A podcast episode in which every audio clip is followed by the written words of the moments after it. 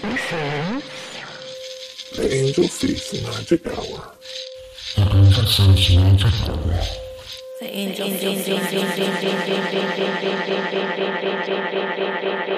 Hello, my friends, and welcome back to the Angel Face Magic Hour podcast. I'm your host, Grace Lannon. I am an energy healer and a psychic medium, and I'm so excited about our episode today. We're in for another solo episode, but today is an extra special episode. Today we are doing a Halloween special. Our first ever Halloween special. So, Halloween is coming up on Sunday. If you listen to this on the day this podcast comes out. Um, and I love Halloween. Halloween is my favorite holiday, and it's pretty much the only holiday I care about. I like Christmas because I like gifts, and you can get me a gift at any time, and I will enjoy it. Um, same reason why I like my birthday. But I also like to celebrate the end of the year and like the releasing of this past year and moving on. And I, and I love um, all of the celebrations and the conclusions that time allows. So this time of year is all about, you know, the end of the harvest. And then we go into Scorpio season, which we are now in. And it's a lot about death, things dying, and eventually they will be reborn in the spring. And it's also a time where we can honor the dead. And a lot of different cultures do that in many different ways. Um, for example, Mexico, they celebrate Dios de la Muertes. Um, that's not on Halloween, but right around Halloween. And they honor their ancestors and the spirits that came before them. And I, I think that's extremely beautiful. And I take um, my time this time of year to honor my ancestors and the spirit of the land that I live on and all of the beauty that comes from the unseen realms and the people that make up your blood, whether or not you know them or not, whether or not you like them or not, they still make up your DNA, your cells, the little blood that pumps through your body is all connected to these people. Your bones, your literal bones, have fragments and elements of your grandmother, your great grandmother, etc., etc., all the way back generations and generations. So I think it's a really beautiful time for us to honor those people. And even like I said, not everyone likes their ancestors, not everyone agrees with their ancestors, and um, even the people that are still living in your family. But I think it's really important to recognize what we have learned from them, good and bad, and how we can honor that and how we can release patterns that maybe we picked up from our genetic coding that we don't need to hold on to anymore. So, say for example, you were raised in a family that was um, super messy. Your home was dirty all the time. Um, and maybe your family was busy. Maybe there's reasons for that. Maybe they have mental illness or depression or alcoholism or or maybe they're just lazy and that's okay too. Um, but you may have inherited that messiness. You may come home and you drop all the things on the floor and you create these piles and it creates chaos in your mind for you. That's just an example. But you also may have created the opposite for yourself, where now you're obsessed with keeping everything clean because you didn't have it that way growing up, and that's what makes you feel stable. So that's just an an example, but I think it's really a great time to reflect upon those patterns and those learnings. And these are negative. Um, this is an example where it's negative, but there are so many patterns and learnings that um, come from our ancestors that are positive. And those might be real far back, like people you've never met, people that never met you, generations upon generations back. They their resilience, their strength, um, they survived. They literally lived to have a child, and that child was someone else's child, etc., etc. So they have something within them that has that strength, that resilience of life. And so this is a great time for us to honor those ancestors. Um, Samhain is also right on Halloween, and that comes more from um, pagan traditions, but it is a lot about, yeah, honoring the dead and honoring that time in the year. So I think it's really interesting to look up about these different holidays and the ways they were celebrated and the ways they are celebrated today and um, thinking about that in reflection to Halloween and what it um, kind of has evolved into. So Halloween is not directly the same as Dios de la Muertes. They're a completely different holiday. But it's interesting that they are right around the same time of year. And it is said that Halloween did kind of evolve from um, Samhain and more pagan traditions. Um, so it's very interesting to see how those threads connect throughout time. I think it's really interesting to reflect upon our surroundings this time of year, our literal surroundings, the nature that surrounds us. How are they showing us the themes of this season? Death, rebirth, transformation, shedding, release before we go into that that hermit mode, that hibernation mode of winter. We have to really let it all go, get it all out. We got to get our screams out before we can be in that reflection mode. So we can see that in our surroundings, you know, in most parts of the world, not everywhere. And of course, I'm in the northern hemisphere, so it's fall here, like I said. Um, but we can see that in our surroundings, those themes, the trees transforming, the nature, the plants transforming, shedding. Some of the trees are changing color from that bright green color to reds and oranges and yellows. These very, these root colors these sacral colors, these solar colors. The green is more um it's connected to the heart. So it's interesting that these colors are more connected with like the lower half of the body.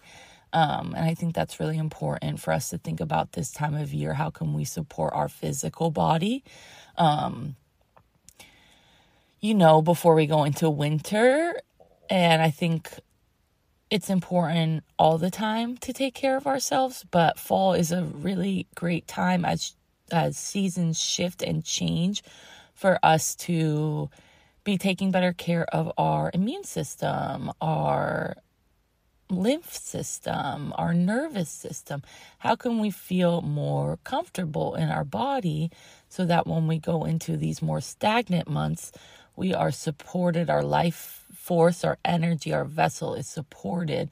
So it's less likely that we get run down um, and get tired. And, you know, there's importance in that hibernation phase. Like, we're not supposed to be going constantly. I have a whole theory about that when it comes to living in California. It's nice a lot of the time. It's probably going to be 70 degrees here today. Um, and it rained last week and I felt the most alive I felt in a long time. And I think sometimes living in places like California or Hawaii or you know, the Caribbean, Costa Rica, like um those places it's constantly beautiful, so sometimes it's you don't get as much of that inward reflection time. I think some of that is also very much centralized to America and capitalism, like production, like you're not allowed to take a break type of vibes. But anyway, let's get back to the trees. we see the trees transform color and then they start to shed and release and their foliage comes down onto the ground. We see this with plants as well. That is that shedding moment, that release moment, that letting go.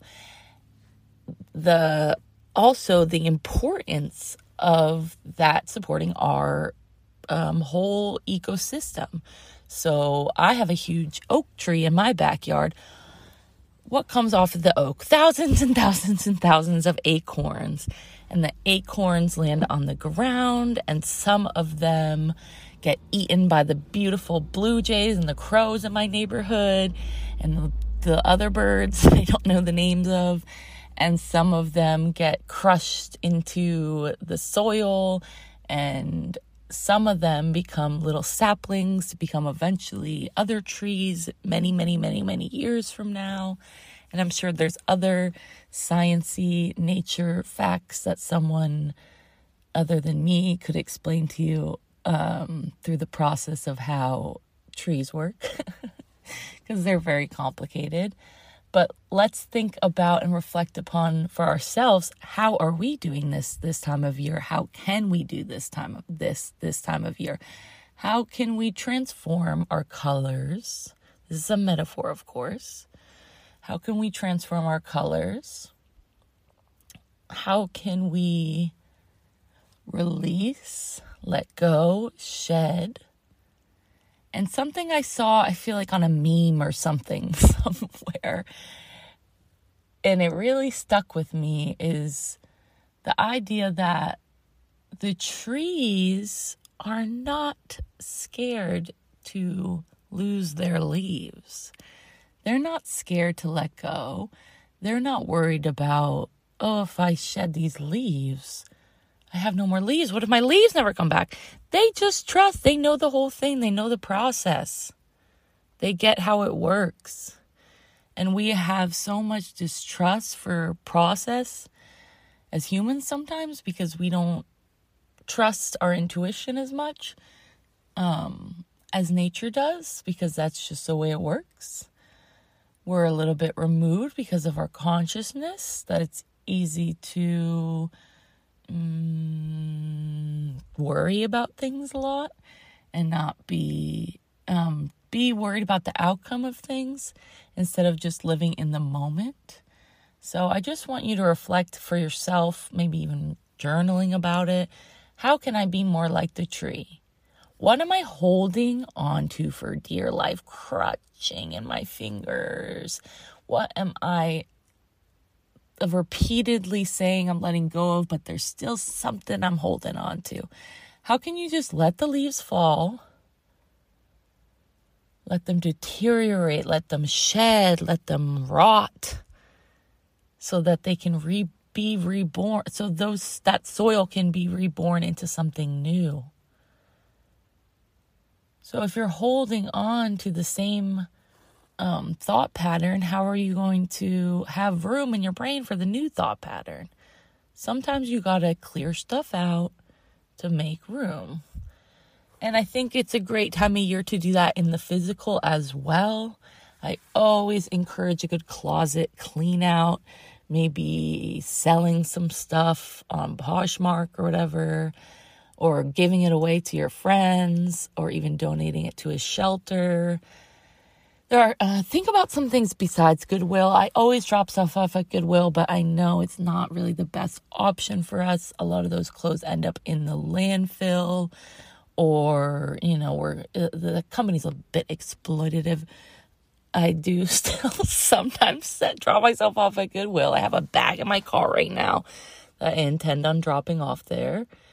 But there are many amazing better options than that so I think this time of year is a really good time to let go of stuff and allow it to be reborn. So maybe you have a Halloween costume from three years ago. Maybe your best friend can wear it on Halloween this year. She doesn't need to buy something new. Ha- um, maybe you have an old um, canvas that had a painting on it that you don't like that painting anymore. Fuck it, paint over it. Just start anew. It, like just thinking about how you can apply that in your literal day to day life. What can I let go of? And what can I transform? the other night I had a big release and I did a amazing client personally and I did um, an amazing client session and when I was getting ready for bed, I was in my garage. I talked about this on TikTok, so um, some of you might have heard this story, but I was in my garage and I heard, I started getting this bad feeling in my body. Like, ooh, something's going on. Like, I don't like this. Like, I felt a little scared, fear come up. Um, and I heard this rustling, weird noise. It sounded like someone was outside my garage. So I thought maybe like a neighborhood kid was fucking around or um, the wind or like my neighbors were being loud or something. Um, but I got this bad feeling like, and sometimes my neighbors fight, um, and I hear them fighting, and so sometimes I'm picking up on their like bad vibes or whatever.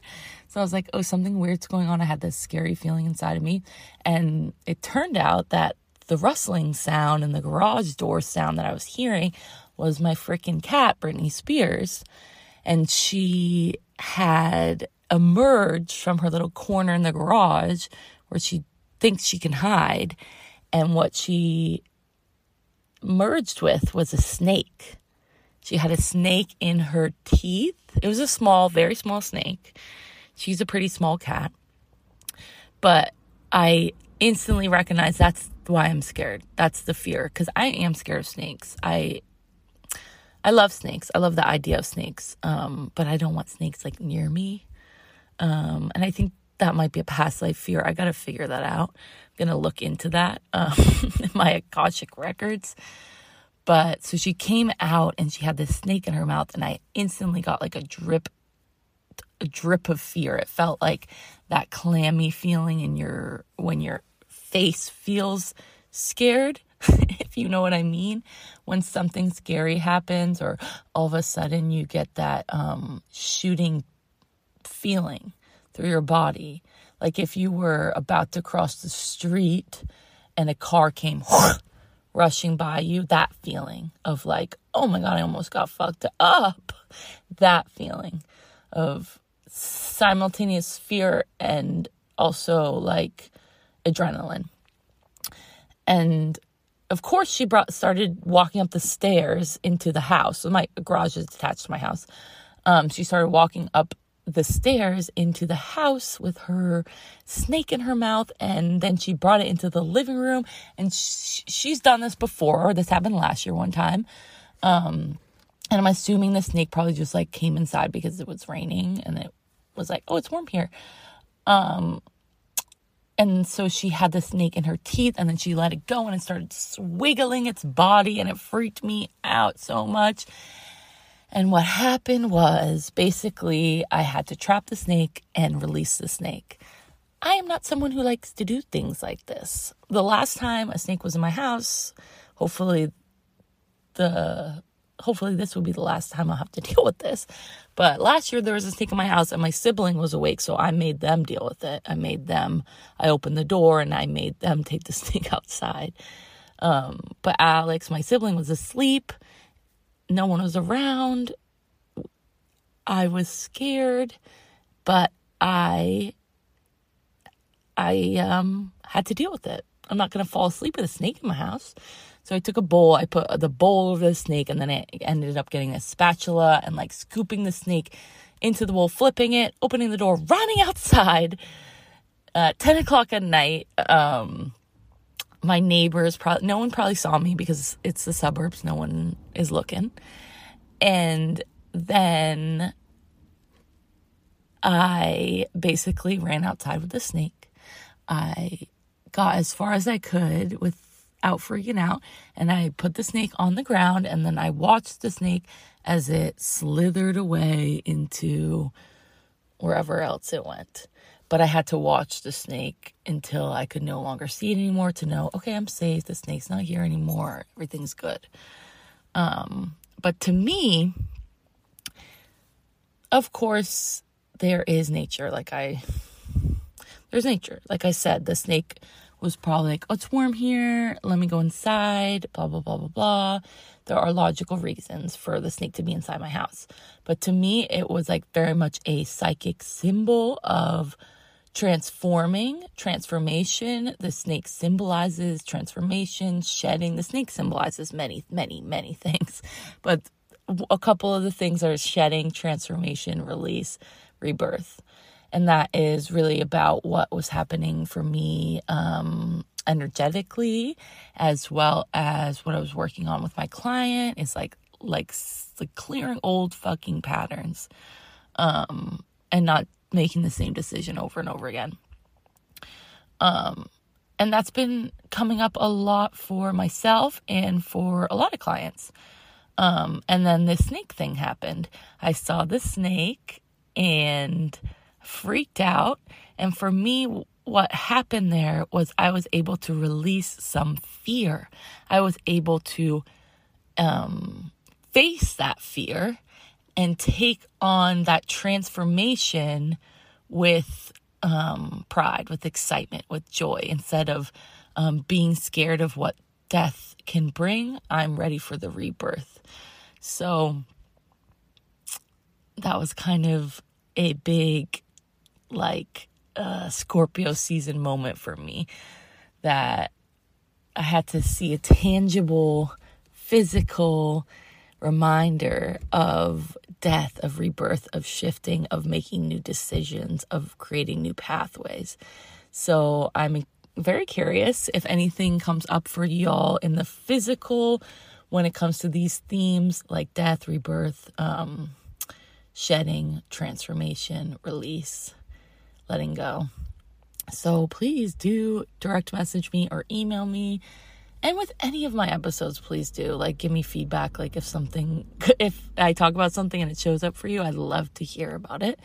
Um, I love, love, love to hear those stories.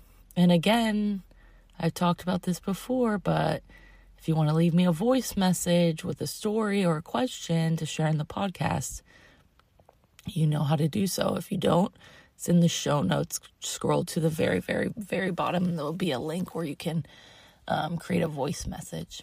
Give you guys an update. So, if anyone is interested in studying Reiki, I have a Reiki 1 class coming up in uh, the beginning of November. It's on a Sunday. I think it's the first Sunday in November. So, super soon. Um, I will be updating my website with more details, but if you have any questions, reach out to me. Um, that is a class over Zoom, and that's a Reiki 1 training certification course. I'm very excited about that.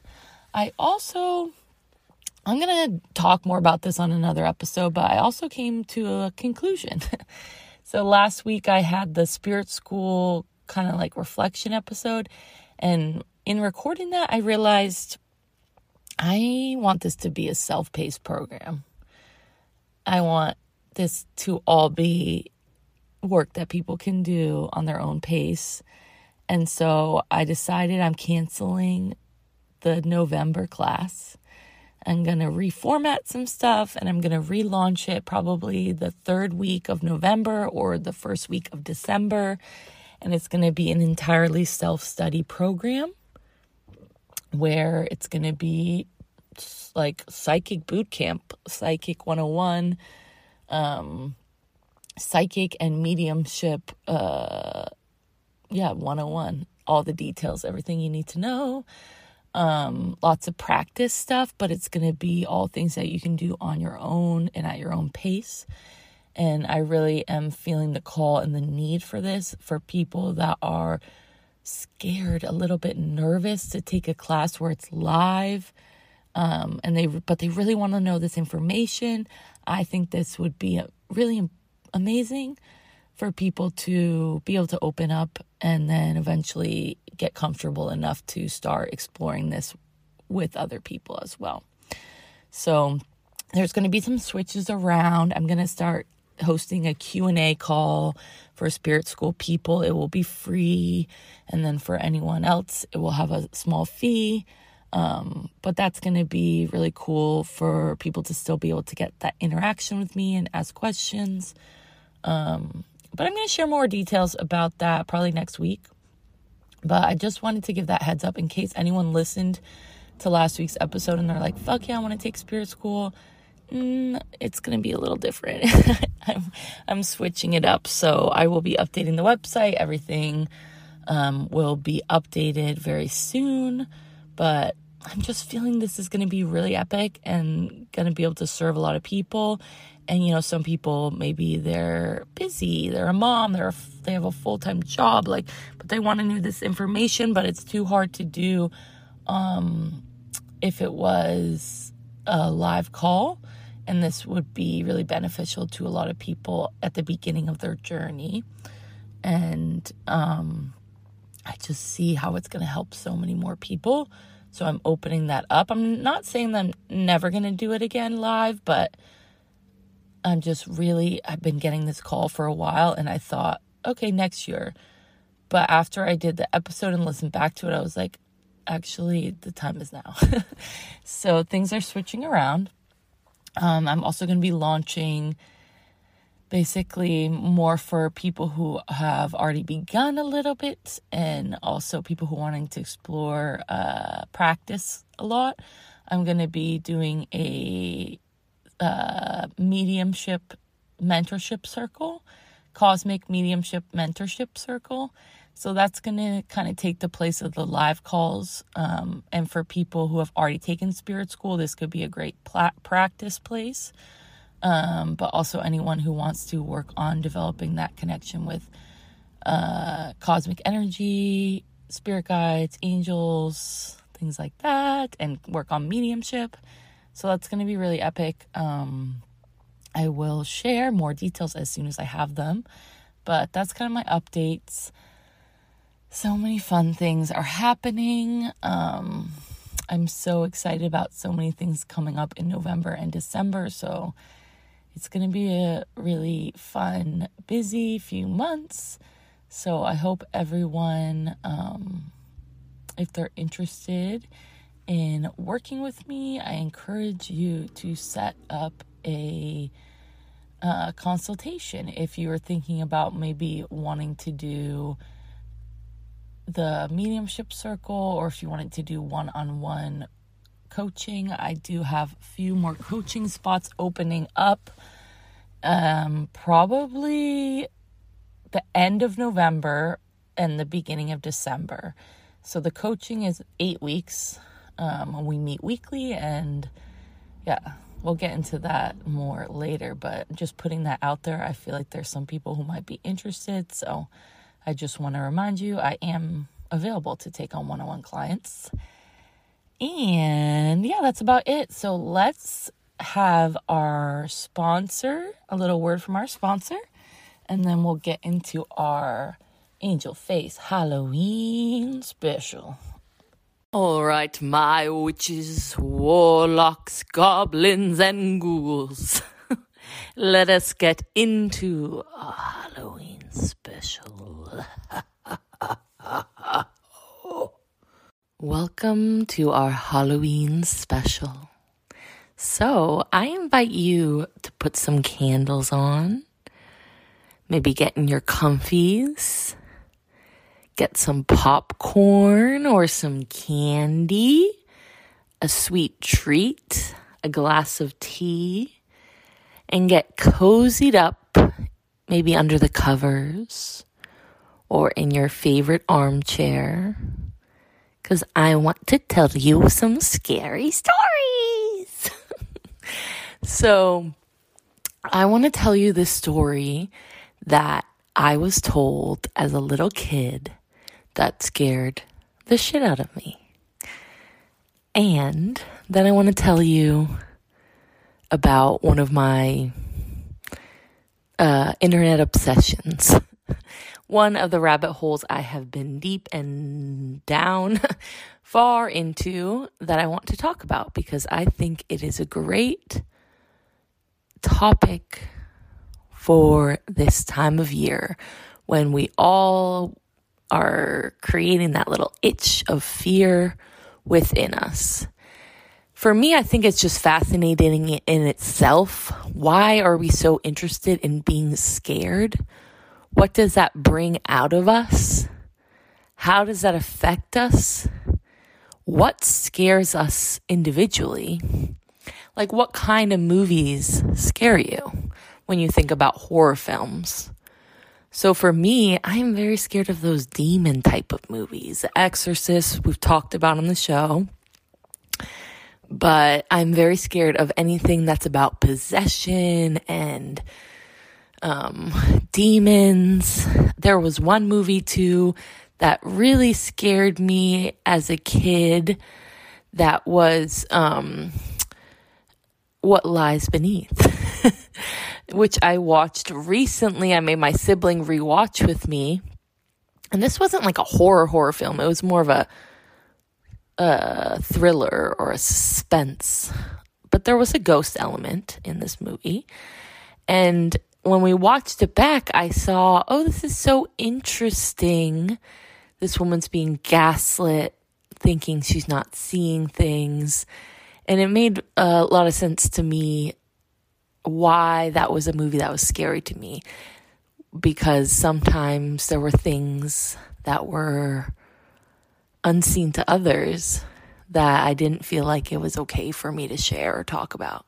So it was interesting to me that that was a movie that frightened me, but that was also a movie that I really enjoyed. And it was just one of those movies that was on TV all the time. So I'd watch it all uh, over and over again. Um, but yeah, like thinking about what movie scares you the most and how does that apply to your life? If you're scared of demons, what do the demons symbolize? If you're scared of zombie movies, what do the zombies symbolize? What can, what like deep, dark shadow corner in your mind does that represent? Maybe you're scared of more of the, true crime type of scenarios. Someone comes into your house and ties you up, those types of things. The very real nature of our horrific world, especially in the United States.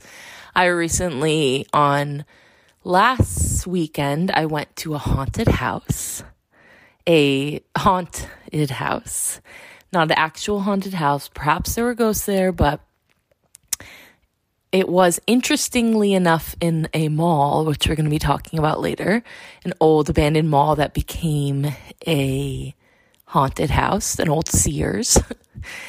but I hadn't been to a haunted house in years. And the reason that it became so scary to me as I got older was not the creatures and the monsters. It was the idea in the back of my mind that I'm going to go to this haunted house and there's going to be someone there that's not just an actor. They're actually a psycho killer and they're going to stab everyone.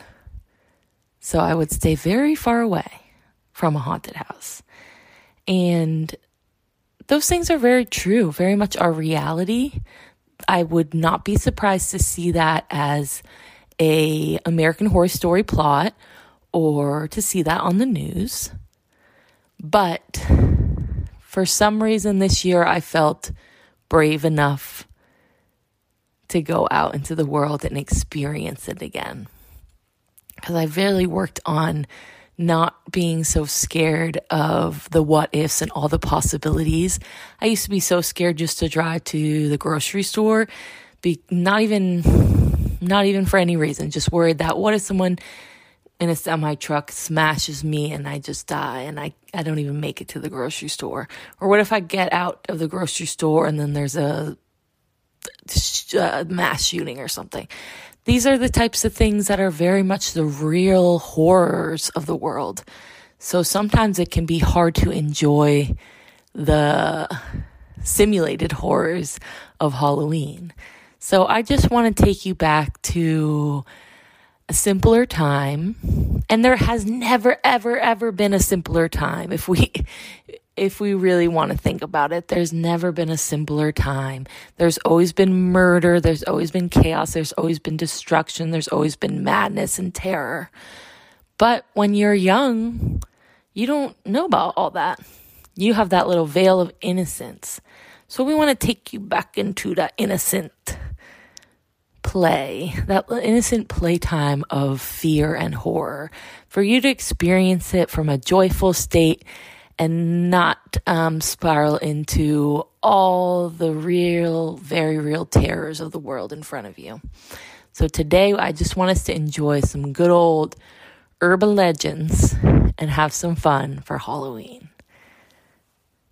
Okay, my friends, tonight I want to talk to you about an interesting internet legend called the backrooms. So, this is something I stumbled across because of TikTok, of course. But this is a concept I believe that originated from Reddit. So, if you ever heard of a creepy pasta, this is kind of like the same thing. It's something that is fictionalized, but it is put out there to seem like it is real. So, people have basically built upon this concept through different blogs and different forums that they are able to explore this place that is called the backrooms. What I find so interesting is is it possible that we could create these alternate realities through our storytelling? By us sharing these stories on the internet, are we able to create this place outside of time in real life? Could we could we physically go to the back rooms? Have people who claimed to physically go to the back rooms have they really done so? Is this just an astral place? Is this a place that exists out of our third dimensional reality? Or is this just another story on the internet? you be the judge. So I want to talk to you about this concept because I think it's very interesting. And I believe in the idea that we can create our own reality. So is it possible that something that started as a meme could become very real? I think if you look at the state of our country, you know the answer. So let's talk about the back rooms. The backrooms is an idea that basically I believe originated from Reddit. So the idea is it's kind of similar to the idea of a video game where you have like specific levels that you can travel around in. So you're on level one, level 10, whatever. There's different stories, lines that happen on the different levels. Maybe you have a side quest where you connect with a different character and you're going to have to collect your tokens or whatever. It's kind of like that idea.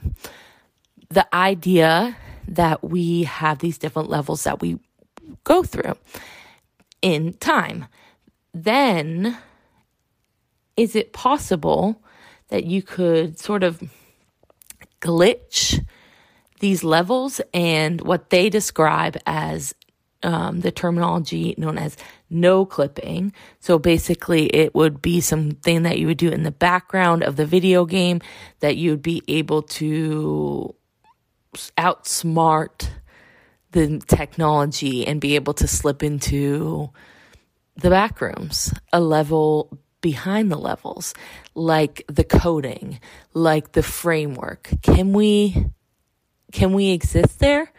Can we see what's behind the curtain? So the way that people describe the back rooms is that they like are infinite, that there are levels that once you glitch out of our reality, you're able to kind of explore all these different levels. And on the different levels, there's different, like in a video game, different tools or weapons or things that you can interact with. And there's even things like different entities and energies and things that you might interact with. Um, and it gets quite weird. It gets quite weird. So let's remember that this is just something that people on Reddit are creating they are just writing down their fictionalized ideas of what darkness looks like. And there are all sorts of bizarre scenarios that happen on the different levels. So I want to talk to you about them. But what I find most fascinating is that these rooms are kind of like a, mm, a nostalgic space. There are a lot of people who see pictures of these supposed back rooms that recognize this place. They say, I've been there before, maybe in a dream, or maybe it just seems so familiar to you. It's that, like that nostalgic feeling. So a, a lot of these places um, are seemingly almost like a liminal space. So when we say a liminal space, this essentially represents a place that is in between, a void state. So if you were in a place now that was um, at one point very populated, very um, joyous, all this stuff happened there, and then all of a sudden it was empty. That's kind of like the, the feeling that we are describing when we say a liminal space.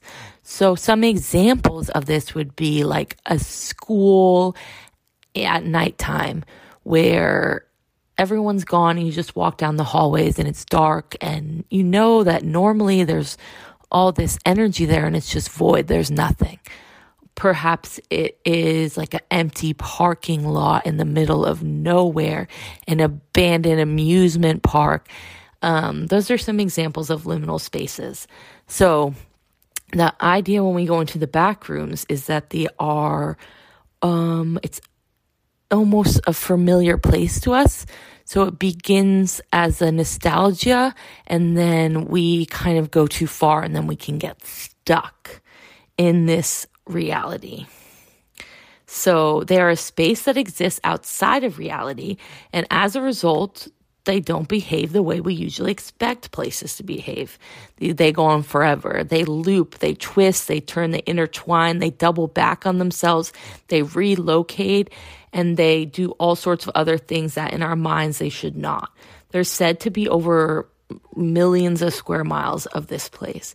Um, and it's, you know, I think it's interesting to think about the analogy of our mind where we could just endlessly loop in circles and we're really going nowhere with our thoughts. This is kind of like that feeling, that unusual like plane of existence. So, for example, if you're walking through, it's like a maze. You might open a door and you think you're going somewhere else, but you're really just walking back to the beginning again. It's that feeling of something isn't right here. It looks similar to my real life, but it's slightly off. That uncanny valley. If you know about the concept of uncanny valley, let me just pull up a definition for you but it's like it seems it seems right, but then when you look at it too close, it's it's not what it seemed to be. Something's off. That's so funny. There is no. I can't find a definition.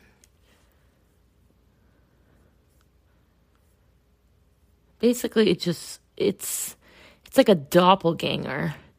It's it would be I would a doppelganger of yourself would be uncanny valley. So if you were to be walking down the street and you saw someone that looked just like you and you started looking at them and they saw you and then you just knew something wasn't right like something bad was about to happen that's kind of like that feeling like it's something is off. I'm almost like in a different reality and I shouldn't be here type of feeling.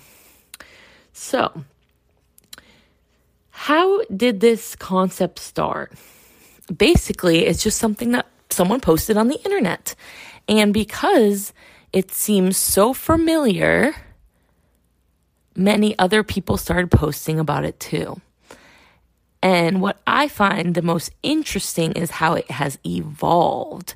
So there's, you know, all these different Wikipedias and um, Reddits and stuff that people write about, and they basically have created this whole different reality on the internet. But then there are people that say that they travel there. And then there's also TikTok videos that people have posted that make it seem like they're getting stuck in the back rooms. And of course, you know, it's likely this is all just fictionalized, but it really pulls on a concept of like um astral projecting and like moving through different um planes of existence.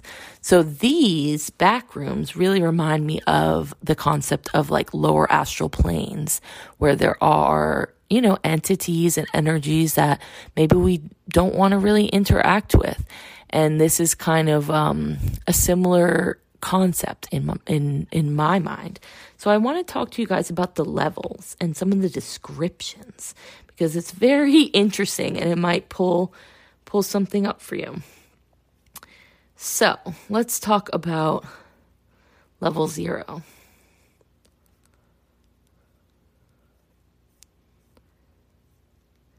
Level 0 is a lo- non-linear space resembling the back rooms of a retail outlet. All rooms in level zero appear uniform and share superficial features. So they have things like yellowed wallpaper, carpet, it's but it's damp. And then there's just fluorescent lighting. You can hear the sound and the hum of the fluorescent lighting. So it's like that space of an abandoned mall or a place after closing time. If you ever worked in retail, you can hear that humming of the fluorescent lights in the hallway. There's no one there anymore. It's just very creepy.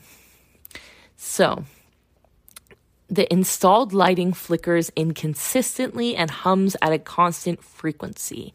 This buzzing is notably louder and more obtrusive than an ordinary fluorescent light humming, and the examination of the features to determine the source has thus been inconclusive. Secondly, the substance saturating the carpet cannot be identified. It is not water, nor is it safe to consume. Linear space in level zero is altered drastically.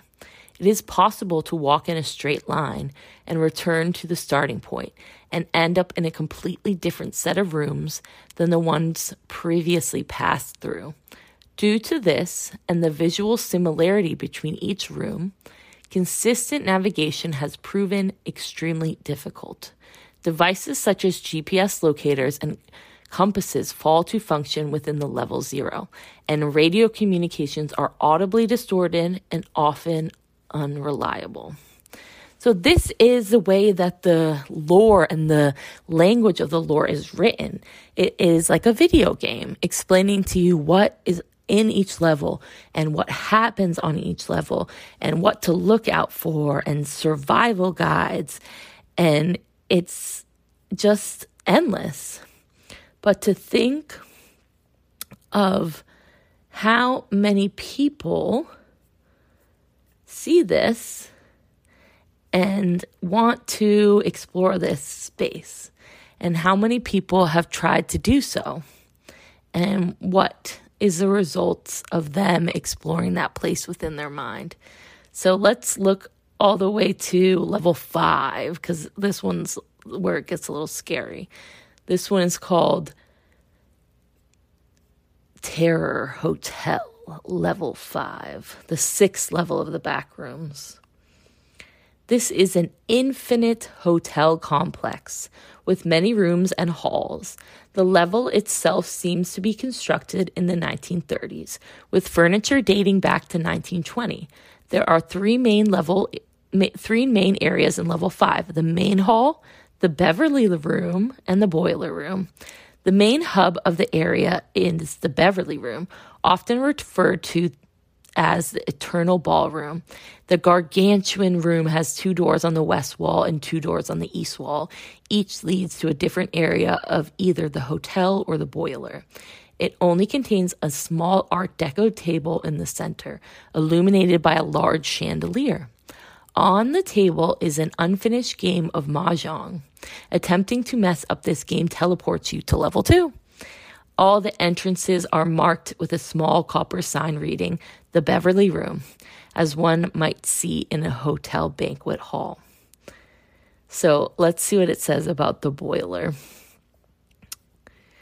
The boiler room. A series of large cobwebbed hallways with high ceilings and stained plaster or concrete walls. This area contains many barred off areas with large pieces of machinery.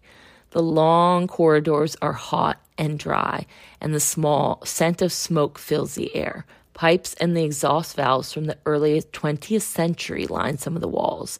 Small of the some of the larger rooms from the Roaring Twenties area are furnished and have details.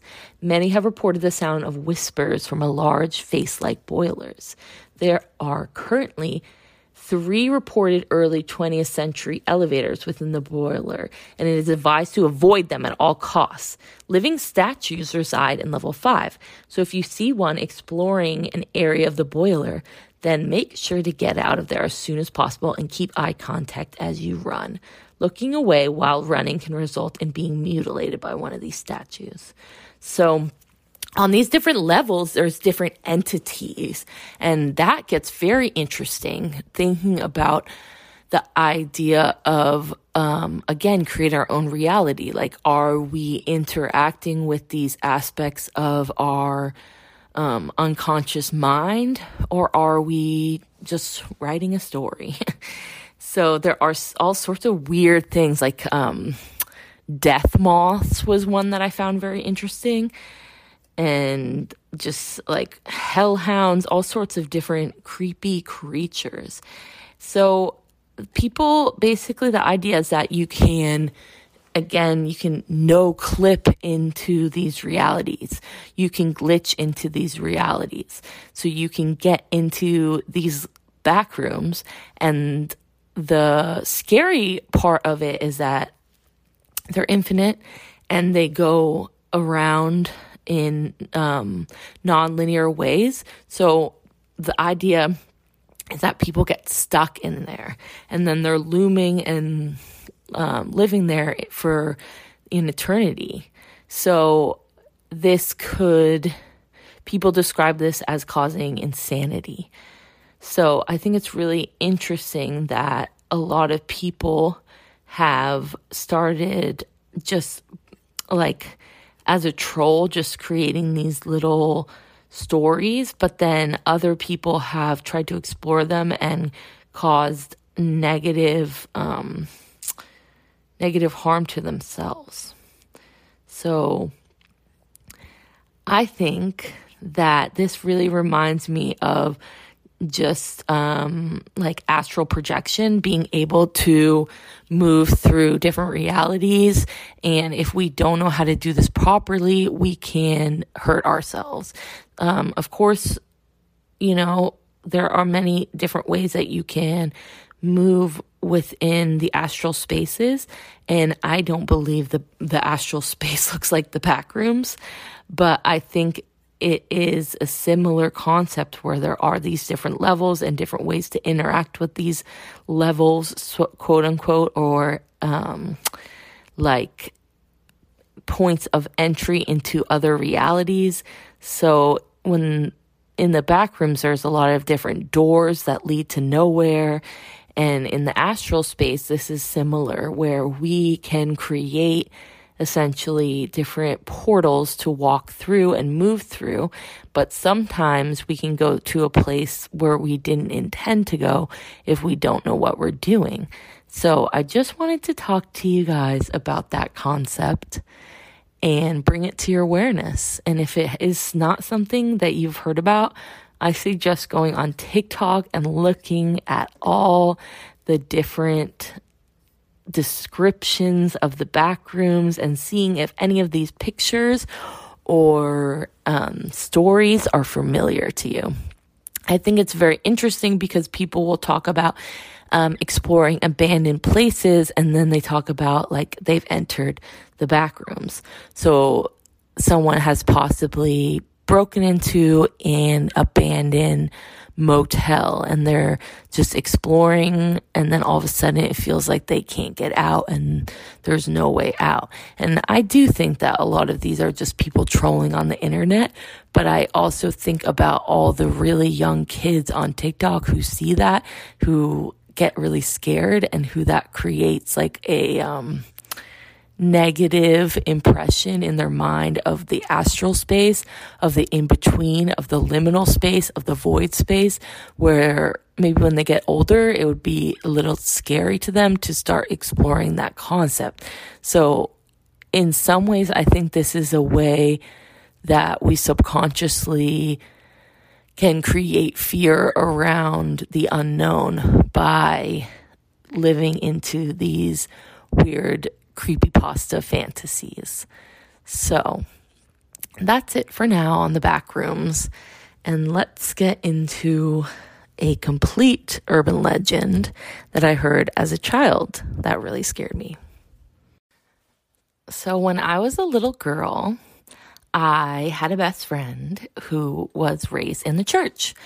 And I think I've talked about this before, but I was very obsessed with the idea of church and God. And I remember on Sundays, I would always, for some reason, she had a podium in her yard, but I would always sit behind the podium and um, listen to what my friend learned in church. And we would talk about God. And I would always remember we would play like battling demons and things like that. Um, it was this concept of like the end of the world, revelations, and we were like fighting on the side of God. We were angels or something like that. Um, we would play mermaids to like normal kids, but um, for some reason, we would always stand to fight for the Lord. So I was really always like fascinated with what she would learn at church, and I just wanted to know more. But I remember distinctly, I heard this story that she told me as a spooky, kind of scary urban legend story that her pastor had told to her. And I'm going to tell it to you. And I remember for years after I told this story, this was my campfire story. This was the story that I would tell to scare people. And I scared many people with this story. So thank you to that pastor for sharing this scary story with us. But I just think it's really funny because he told this story and I don't remember the context of why he told this story, but I believe it was around Halloween.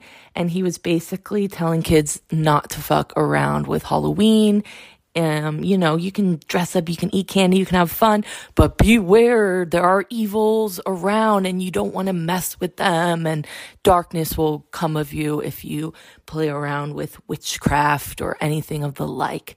And this story was specifically about Ouija, the Ouija board. So Ouija boards, if you don't know what they are, I'm sure you already do, but I'm going to tell you what they are. They are essentially a spirit board. You can create your own, but Ouija is a company. So this is a company that um, sells them. Well, actually, it's not a company. It's it's the name of the board itself. And then there is a company that sells the board. It was originally, I believe, Parker Brothers that sold the board. And then now I think it's Harbor, what's it? Harboro? I feel like that's the gummy candy. Something like that with a H. I can't remember.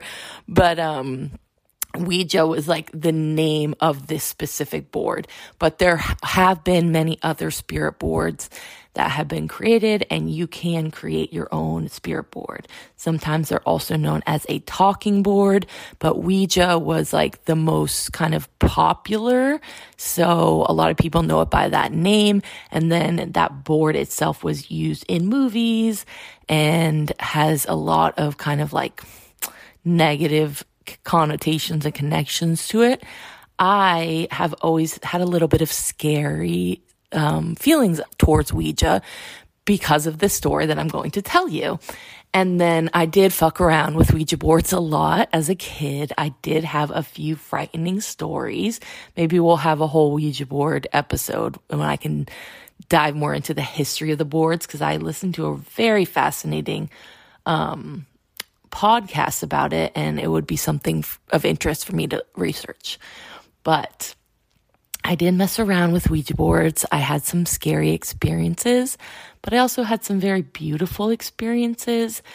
Um, and then recently, maybe a few months ago, I listened to this podcast and it was totally random that I came across it because it wasn't like a podcast that I was subscribed to, but it was one day I was going to the beach and driving out to the beach and I really kind of wanted something to listen to that was of the um metaphysical variety, some kind of podcast, something about spirits or mediumship or something that could be of interest to me, but it could also be somewhat educational. So just kind of Googling around on the podcast app.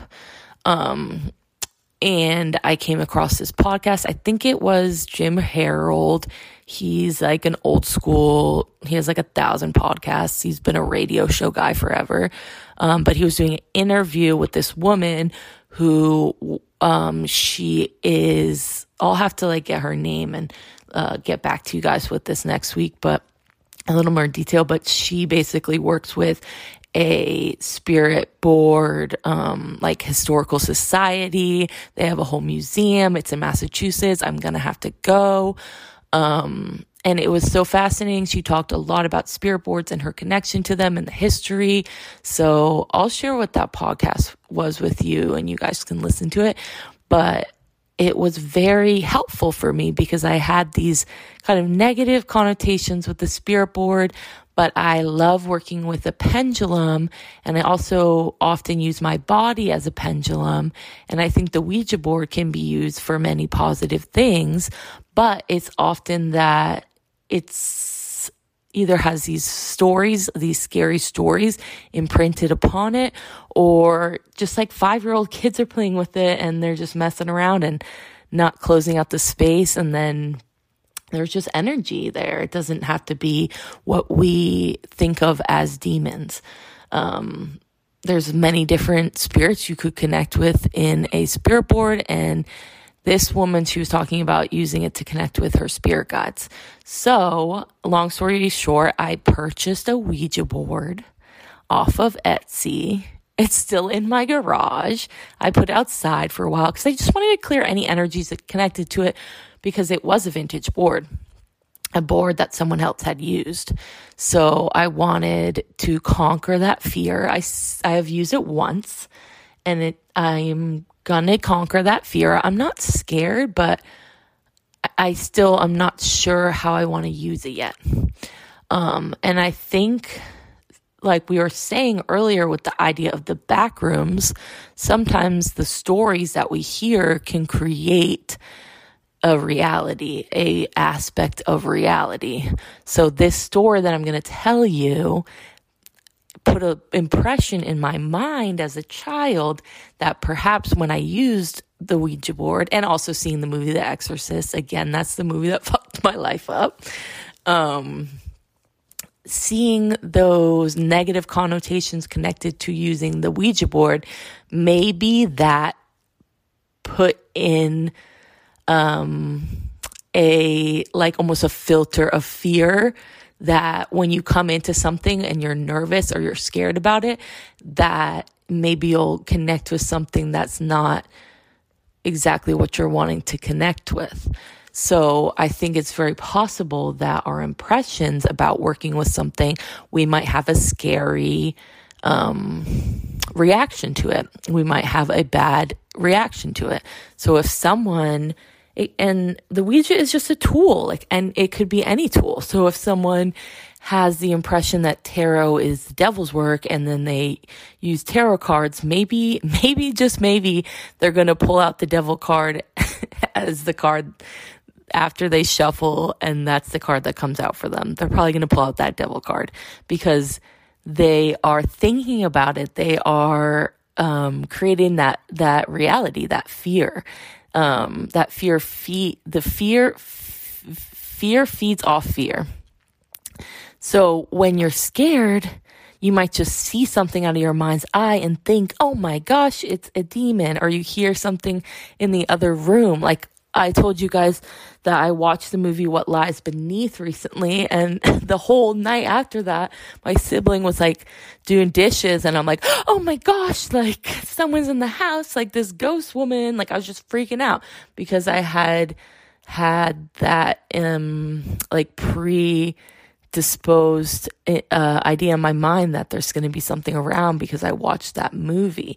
So it's very easy when we're in a state of anxiety or fear or stress for more things to come up. You probably see that in your in your everyday life of like, oh, you're running late and when you try to tie your shoes, you can't tie them right and then you trip and then blah blah blah like things happen because you're in that frantic state. So this is just a reminder that we can enjoy the fun, frightful things, but that is not always the reality of what's going on in the spirit realm it's probably not what you think it is. So if you don't know anything about connecting with spirits, maybe you're going to have a negative experience like I did as a child.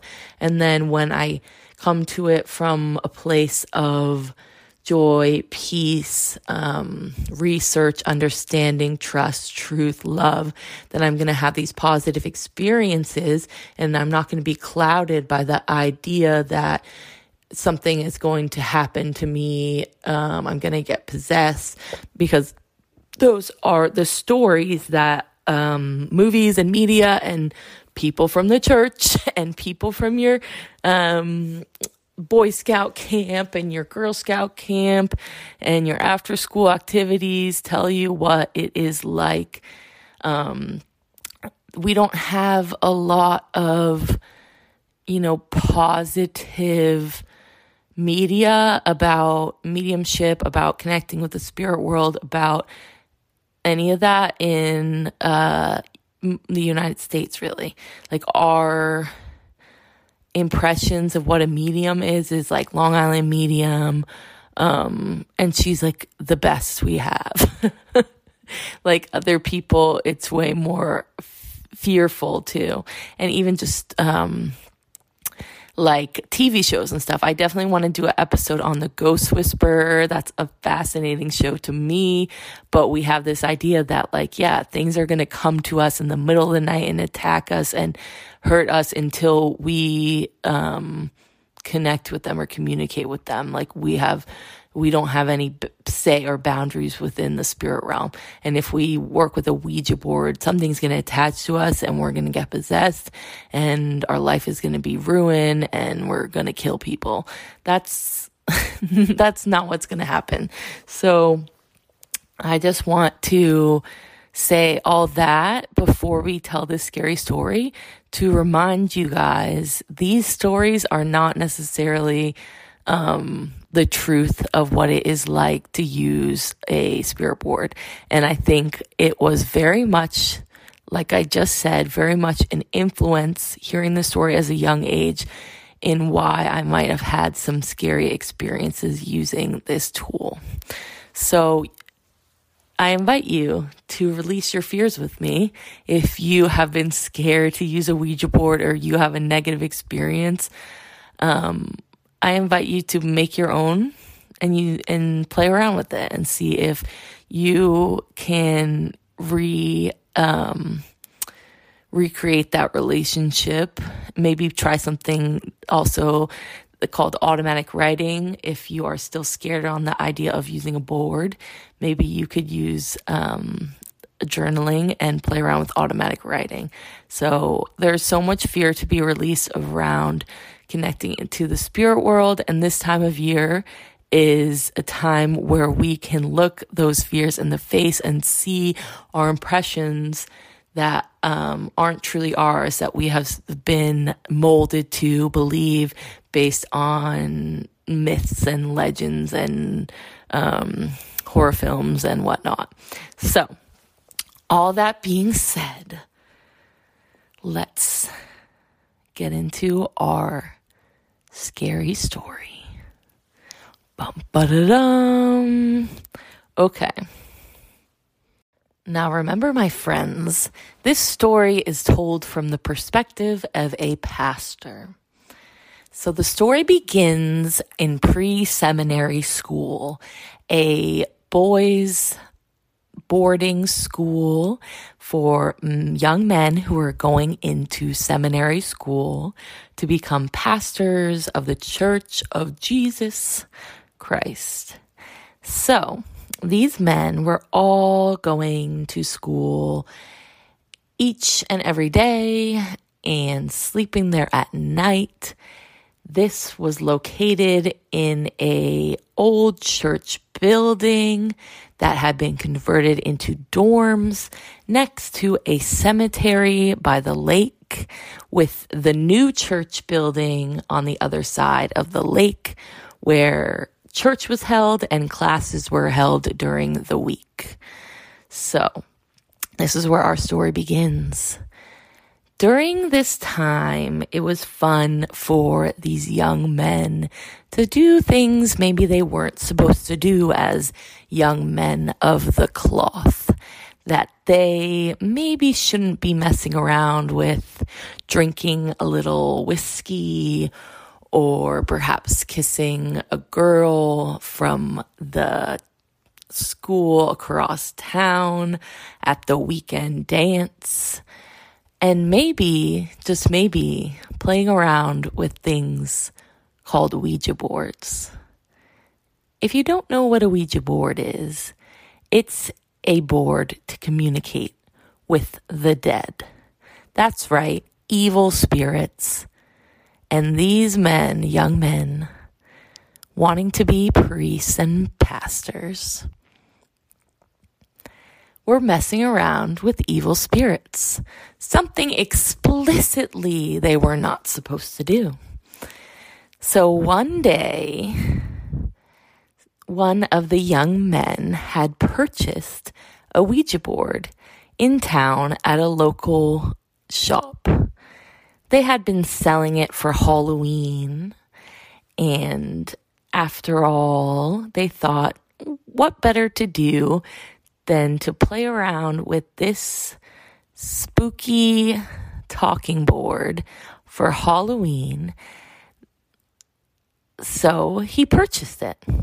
He purchased it and put it in his old rusty car and drove back to campus. The campus held in the old church next to the cemetery by the lake, knowing he's not supposed to be bringing a Ouija board to campus. He's not supposed to be using a Ouija board at all. This is evil. This is something you should never do. Never, ever do. But we, we're teenagers after all. So, what else would we do than what we're not supposed to do? So, we brought the Ouija board to campus. Now, this young man, he told everyone what he got earlier that day and told them, I think we should play with it tonight under the moonlight in the cemetery. Everyone got really scared and they said, That's a horrible idea. I'm not doing that. I'm not doing that. I'm not doing that. That's evil. Some of them even threatened to tattle and tell on him. But no, they decided to do it anyway. It was Halloween after all. The perfect night to play around with something scary. So the boys, after dinner, in the hall. Everyone had their dinner all together and they were sent back to their rooms. The boys all decided to meet back up. Whoever was brave enough to sneak out of the dorms and sneak onto the cemetery and meet up at the biggest headstone under the moonlight to play with the Ouija board. not everyone came. Definitely not everyone came. Most of them chickened out. So the boy that purchased the board and the boy that is telling this story and three other boys all met up under the moonlight in the cemetery by the lake at the biggest headstone on Halloween night, ready to play around with the Ouija board. So there we have it. Five boys ready to play around on Halloween. So they took out the Ouija board. They even brought some other snacks and other contrabands they weren't supposed to have, perhaps a cigarette. And they really just wanted to experience something, to see what it was like to have a little fun. Their school was grueling. They always had chores and things to do and prayers to memorize. And this was just a little bit of a way to release some of those tensions. So they got the board out and they started asking questions. Silly questions at first, like, What's my name? Does Susie want to go on a second date? Will Bill ever get his first kiss? and they were getting answers. Some of the answers they didn't want to know, and they were having fun until someone decided to ask a little bit more of a serious question.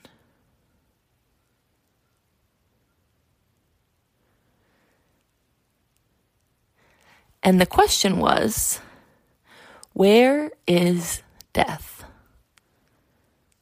Where is death? They wanted to know, maybe they wanted to know what happens after you die. Maybe they wanted to know where heaven or hell was.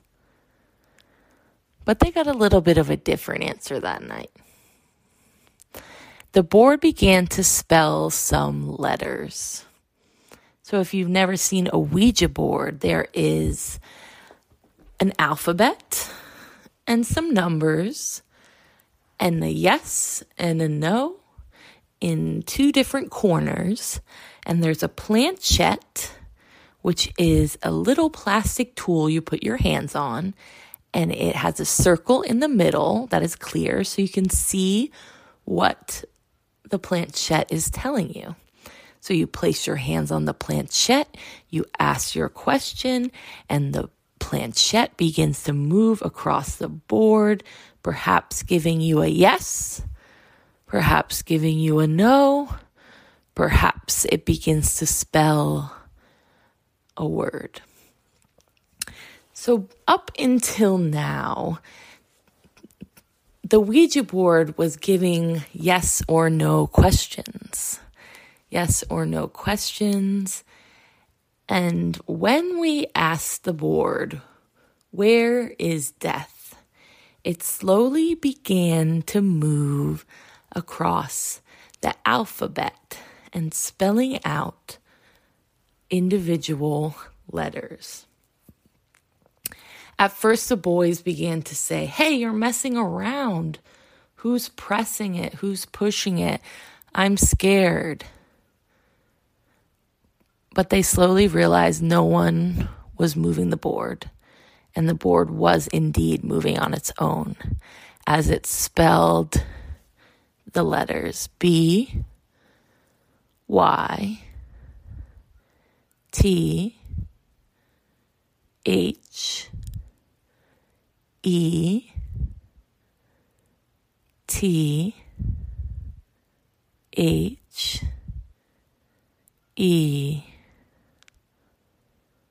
L A K E by the lake is what it's spelled. It's spelled by the lake. Just next to where they were playing the Ouija board in the cemetery at the biggest headstone under the moonlight that happened to be by the lake. They all got chills down their spine and slowly began to turn their head ever so slowly to see if there's anything over there by the lake. In the middle of the lake, and this was a small, tiny little man made lake, something you might see in a golf course. There's a patch of grass in the middle of the lake. Sometimes they put flags there or different headstones and markers. But this time of year, that patch of grass is empty. And when they turned their head to see what was over by the lake, they saw a hooded figure standing as if they were floating in the air above the lake, clouded in black darkness. They couldn't entirely see, but it looked as if the figure was pointing directly at them. And this figure looked as if it was death itself, holding a sickle and pointing at them in the cemetery under the moonlight on Halloween. The boys could not scramble and run away fast enough. They began to run as fast as they could back to the dorms. Quickly as they could, they had brought the board back with them in the bag and stuffed everything as quickly as they could, and they ran away back into the dorms. Now, if you've never used a Ouija board before, the story is the board can give you yes or no answers and it can spell things out. But the board is essentially creating a portal for you to communicate with the spirits. And often the spirits will come through with a message for you. But if you do not say goodbye, the spirits will continue to connect to you for all time. And these boys did not say goodbye or close the portal, close the board. They just ran away from the sight of death itself. They ran away screaming at each other. Why did you ask that question? What did you guys see? What was that? I'm terrified. Running, running, running until they got into the dorms. And they had to begin to sneak inside so as not to get caught. They didn't want to get in trouble. And they didn't know how to tell anyone what they saw. So they just ran back into their dorms and ran under the covers and pulled the covers over their head and just closed their eyes and attempted to pretend to be asleep. And remember, it was only a few of the boys that went. So there was other people back in the dorms waiting for them. And as they panted and clenched their eyes tight underneath the covers.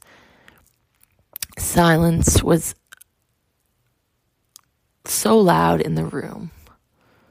You could hear the other boys sleeping, their breath going in and out. But all the five boys could think of was what did I see? What was that figure? Like Am I going to die? Is this what evil is? And all of a sudden, one of the boys, the boys who purchased the board and brought it out and initiated the conversation, the boy who asked the question, he was sleeping right next to a window. He could feel the cold glass, the window pane next to him, with the sound of the wind rushing against the pane. He just attempted to fall asleep, but he couldn't because he began to hear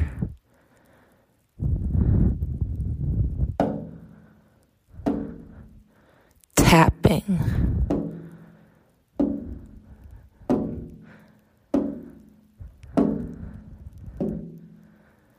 On the window pane. When he looked out the window, moving his head ever so slightly, he saw that same shadowy figure, a hooded black robe, a sickle, and a ghastly skeleton hand pointing directly at him. The problem was the boys' dorm room was on the fifth floor, and there was no way anyone could be standing outside of his window. he screamed. And that's when the boys had to tell the truth. They went and grabbed the priest, the pastor, and they told him the truth of using the Ouija board and what happened that night. And they were required to burn the board to release the evil spirits. But the boys were scared that death had found them. And perhaps they would never get away, even if they burned the board and buried it in the cemetery under the moon on Halloween night. And that is our scary story. Were you scared? Were you scared? So I think that story scared the shit out of me as a kid. I was so terrified. My friend told it to me. I remember distinctively. She told it to me and we were like having a sleepover and we were sleeping by a window and she tapped that window. Oh, Lord, Lord, my, my soul left my body. I was so scared. But I think the funniest part of that story to me is pretty much it just ended. Like they were like, oh, we saw death. It was terrifying, but it was fine because I told a man of the God and he just helped me release it and it's fine. So just, um, have God help you, basically. Um, don't fuck around with those things, but you can get out of it essentially if you have God on your side. And that was kind of like the story that the pastor told because I think they didn't want to scare kids too much. So I don't think this is a true story, but I would love to know if it was a true story, what the true ending was because they made that, that ending real short. they didn't want to scare us too much. But I hope I scared you a little bit and I hope that you can enjoy this time of year. Happy Halloween. I love you, and I will see you guys next week. And if you're really scared, I invite you to go into the bathroom, turn off the light, and look at yourself in the mirror and say Bloody Mary three times.